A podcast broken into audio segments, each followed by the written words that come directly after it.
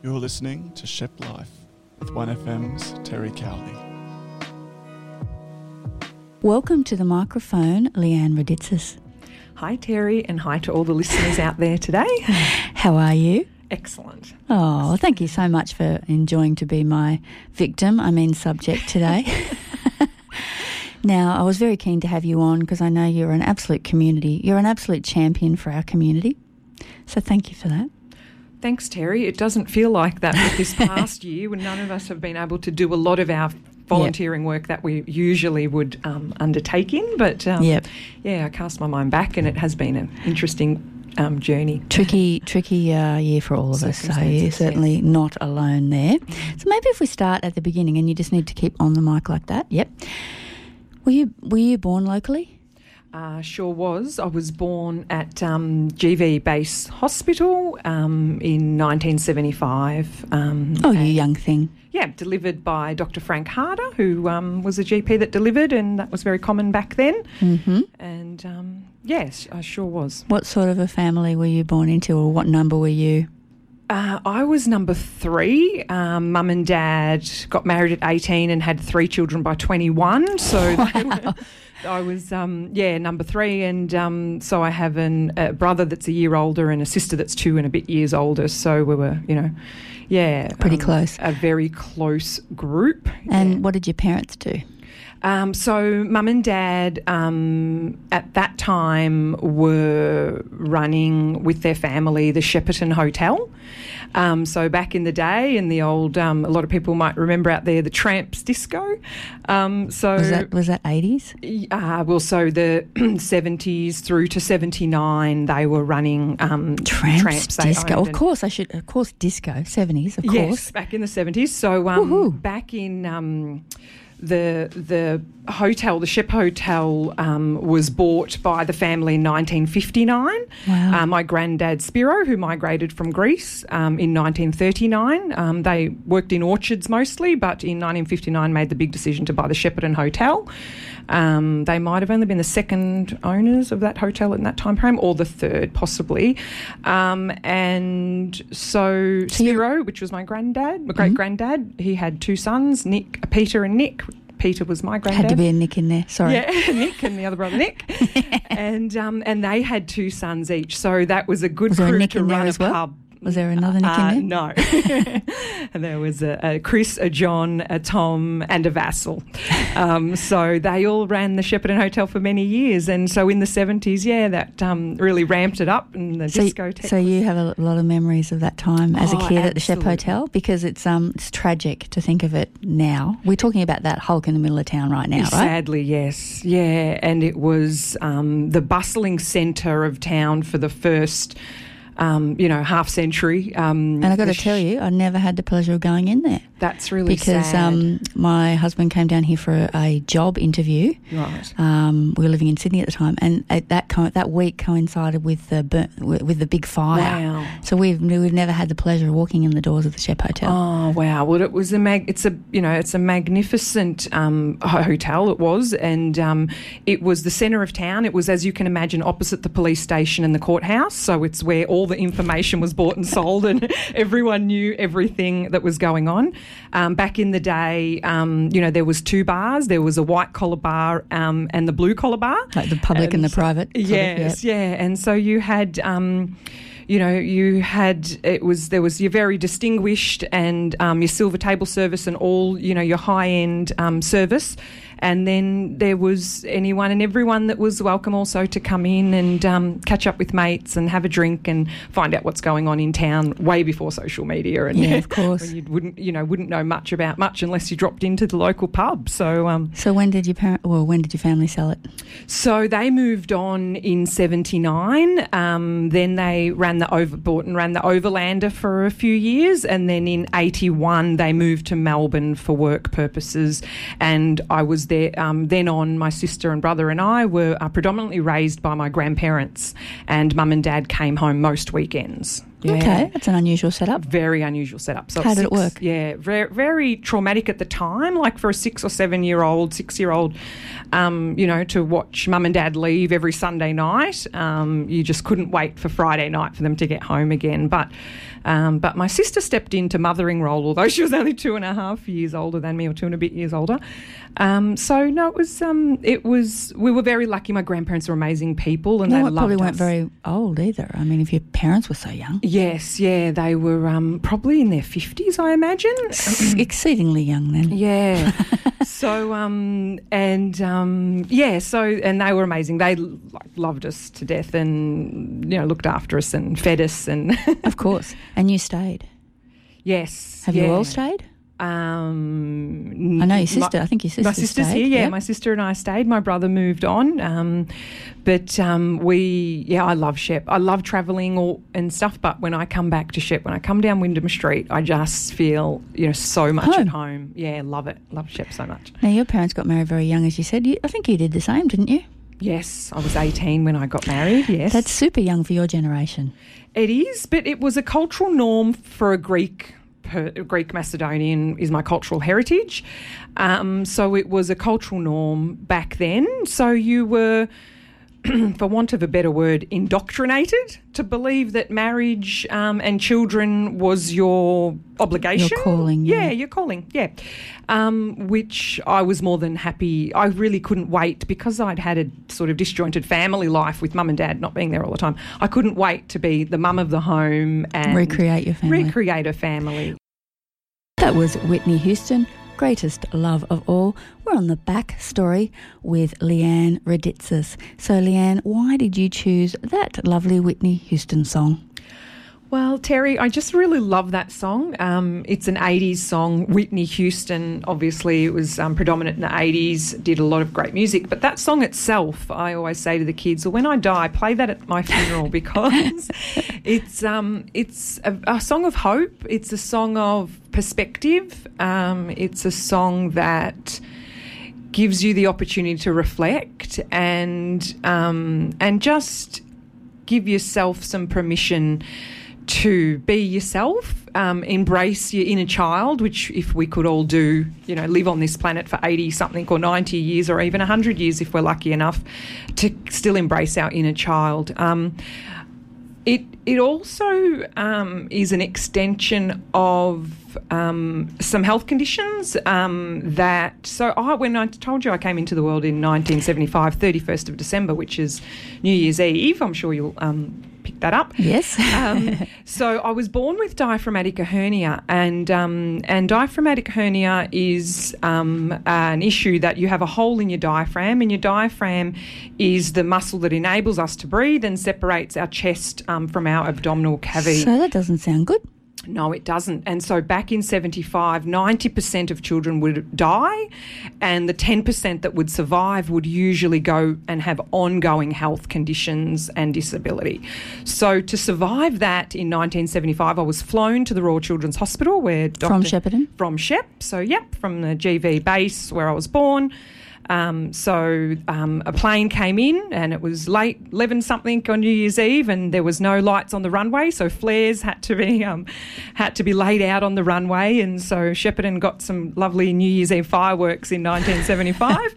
thanks your to honour. my yeah, thanks to my um, exciting entrance into the world.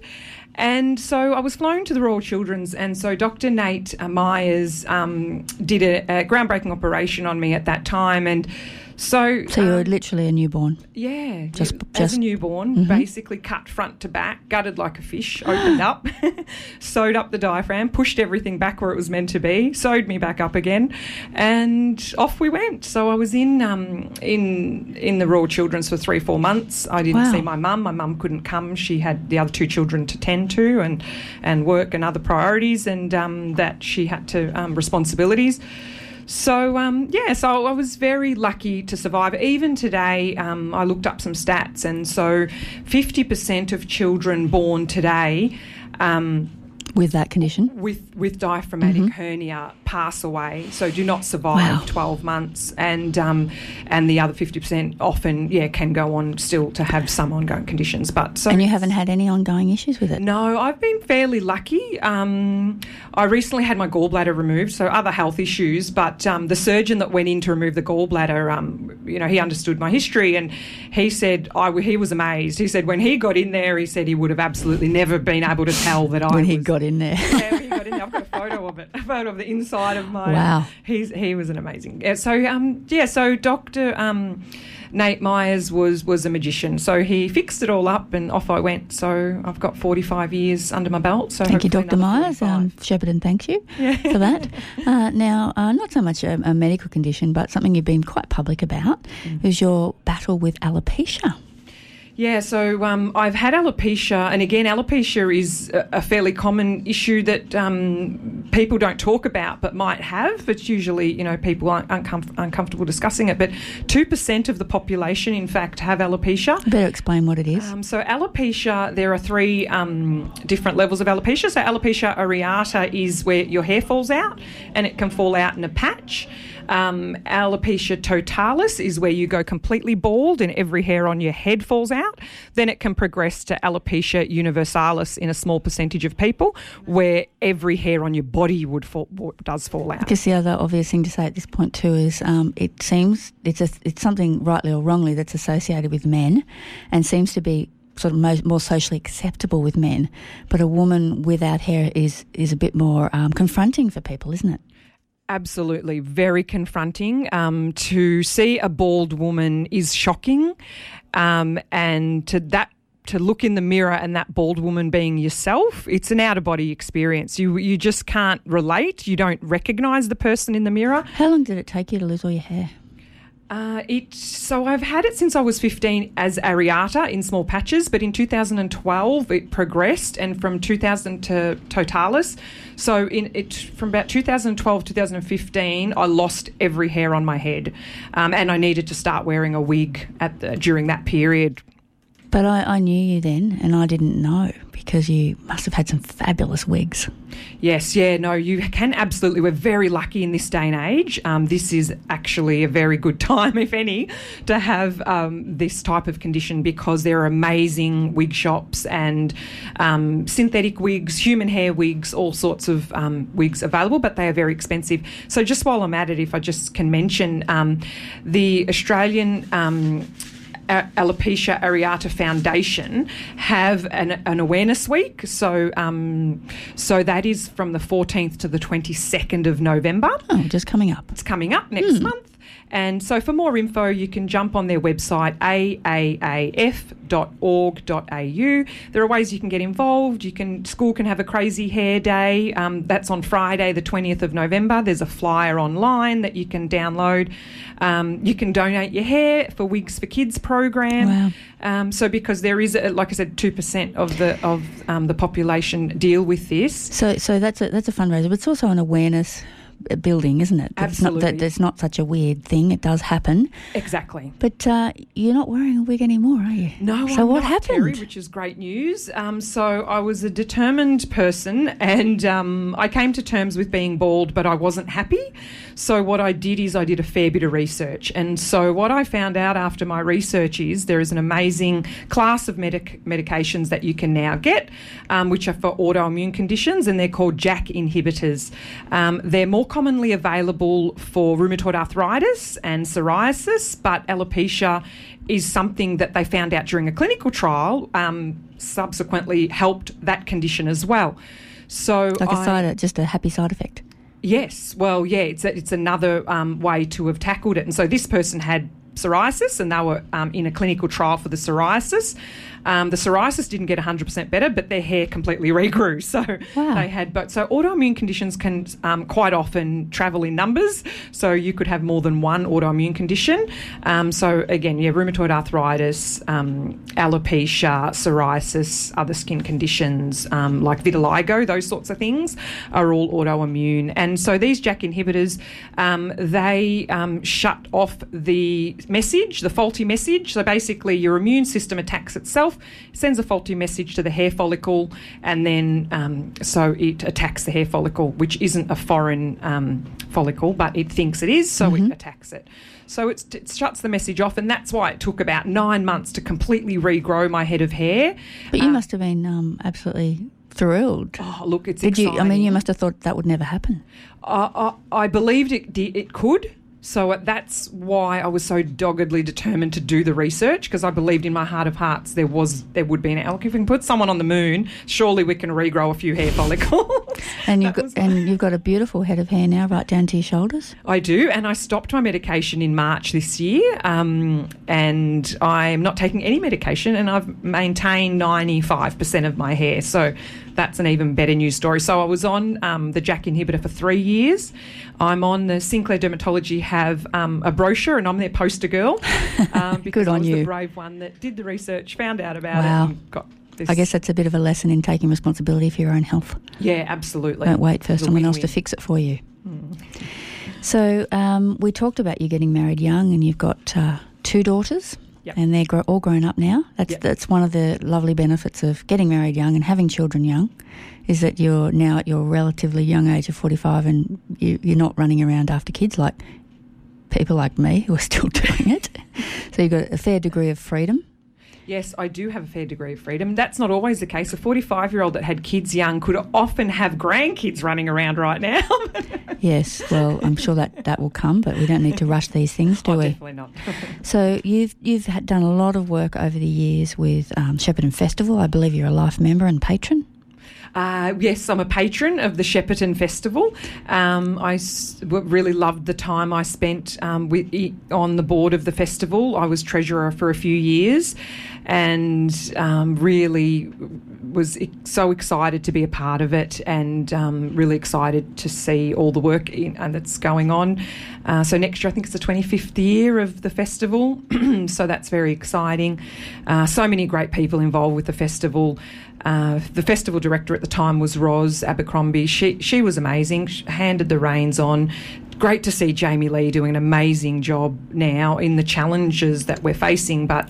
Uh, having that vision is so important, and the vision that you can bring art, culture, um, you know, dreams. Uh, you know, art's really someone's something that someone's dreamed up, whether it be um, theatre, music, um, visual art. All of that is just, you know, uh, honouring and valuing people's dreams. Um, and so, And Jamie art- does that very well, I must say. Yes. Now we are, oh, time, as I said to you, this hour will go so fast, and so it has done. Now you are the ele- and one a, an electorate officer. Oh, bleh. I'll start that again. not easy. Obviously needed another coffee this morning. An electorate officer for the member, the independent member for Shepparton, Suzanna Sheed. That's your job, but you've done a lot of volunteering in the community.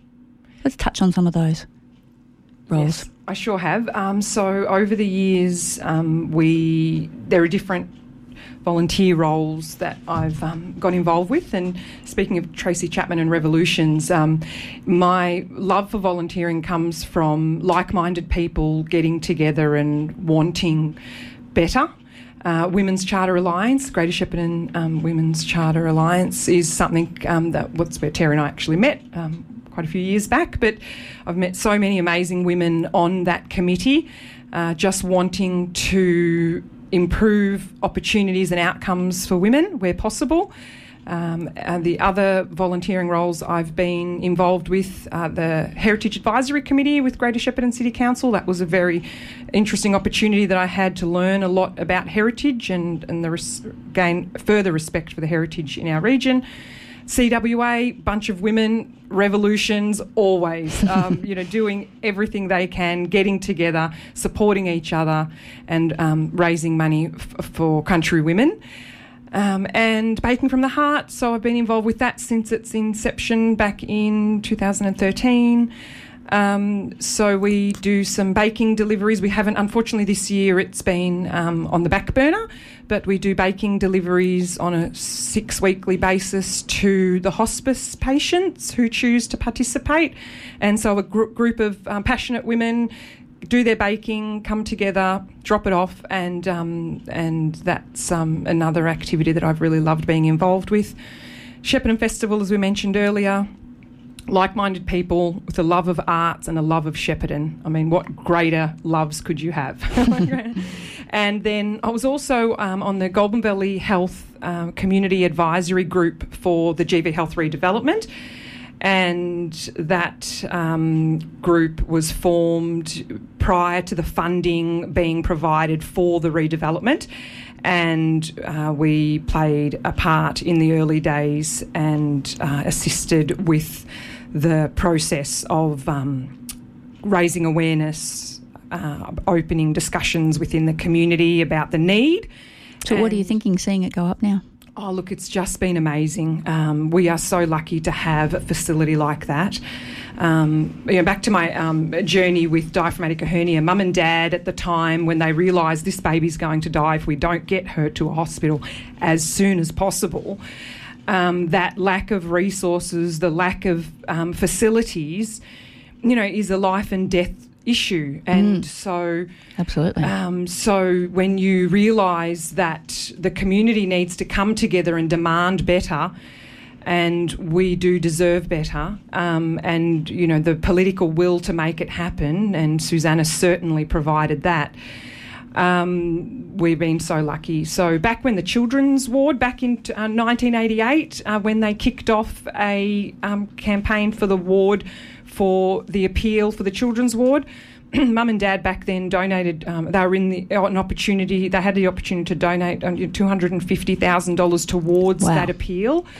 Um, and when my life was saved, you know, they said when we get an opportunity, we want to, um, you know, repay that um, that miracle within the community to make sure all children have access to the resources required to give them the best start in life. And um, so health is obviously, you know, the overarching tool required for us to live productive lives. So yeah, don't have much without it, do we? Absolutely. So it's fantastic that they were able to do that. What a wonderful thing. Now, uh, before I let you go, and we are running out of time, um, it's council election time. You stood for the council in 2012? Yes, unsuccessfully. I got 826 votes from memory, and I thank every one of those 826 people that put my name first. I absolutely appreciated that. Having a look back at that uh, that field, um, what a bizarre field. I mean, whatever you think about who's standing for the council this time, I think we can all conclude they, they're real people. Yes. Um, uh, you Quality know, of field is magnificent. I'm so pleased. Yeah, I mean, and, and, as I say, they're real people standing for themselves pretty much, or they've obviously got interests, vested interests, of course, as we all do, but they are genuine candidates. Yes. Um, back when you stood, what a bizarre field. There was all sorts of strange people it involved. It was ridiculous, Terri, and there was a review off the back of that election yes. in 2012, and I, I made a submission s- to that saw review. that. Yep. And about it, about um, essentially about dummy candidates. Absolutely. Mm. The, the system was ridiculous it, and it was um, not adequate and it wasn't conducive to a good democracy um, and democracy is the foundation of society so we need to have faith in our democracy and that it's there to provide everyone an opportunity to be represented around a table not people that game the system um, so, so, so, you're feeling like some of those concerns have been addressed now? Oh, absolutely. Even the magnificent improvement of not having to have a preference list. Yes. Back when I ran, you needed to run in your ballot pack. You would put your preference list. So now we're in, obviously this system encourages people to make that decision for themselves. Yes put your one where you're comfortable to put it and put your two and every subsequent so number on. after that yep. uh, where you know you feel it should be not mindlessly following yeah just uh, you know cutting out those backdoor deals sort of thing exactly well you made a difference well, I, I, a lot of people made a difference, which is great. A collective voice, back to Tracy Chapman's revolution, a collective Absolutely. voice wanting better. And so that was, yeah, it's great to see. Very excited um, for this field. Uh, as I said, you made a difference, and that's only one of the many areas in which you have made a difference, Leanne. I certainly made a difference to me meeting you, and I thank you very much for joining me today. What, uh, what are you looking forward to? Oh goodness me! Um, You've got 45, 20 seconds. So uh, there's a lot to do in the next 50 years, Terri. I don't have enough time to do, lay it out. Well, perhaps, uh, first of all, shaking off the shackles of COVID 19 would be a good start, wouldn't it? Excellent. Okay, thanks again for joining us, Leanne. Have a Thanks. wonderful long weekend. Thanks for your time today. And thank you, dear listener. I'll talk to you next week. You've been listening to the Shepplife podcast. Don't forget to subscribe to the show on SoundCloud. Find it on the 1FM Facebook page or search Shepplife Group on Facebook. Once approved, you'll be kept up to date with links to future shows. If you'd like to hear the show live, you can tune in to 98.5 on your radio or stream through fm985.com.au or the TuneIn app on your Android or iOS device. Friday mornings from 9am to midday.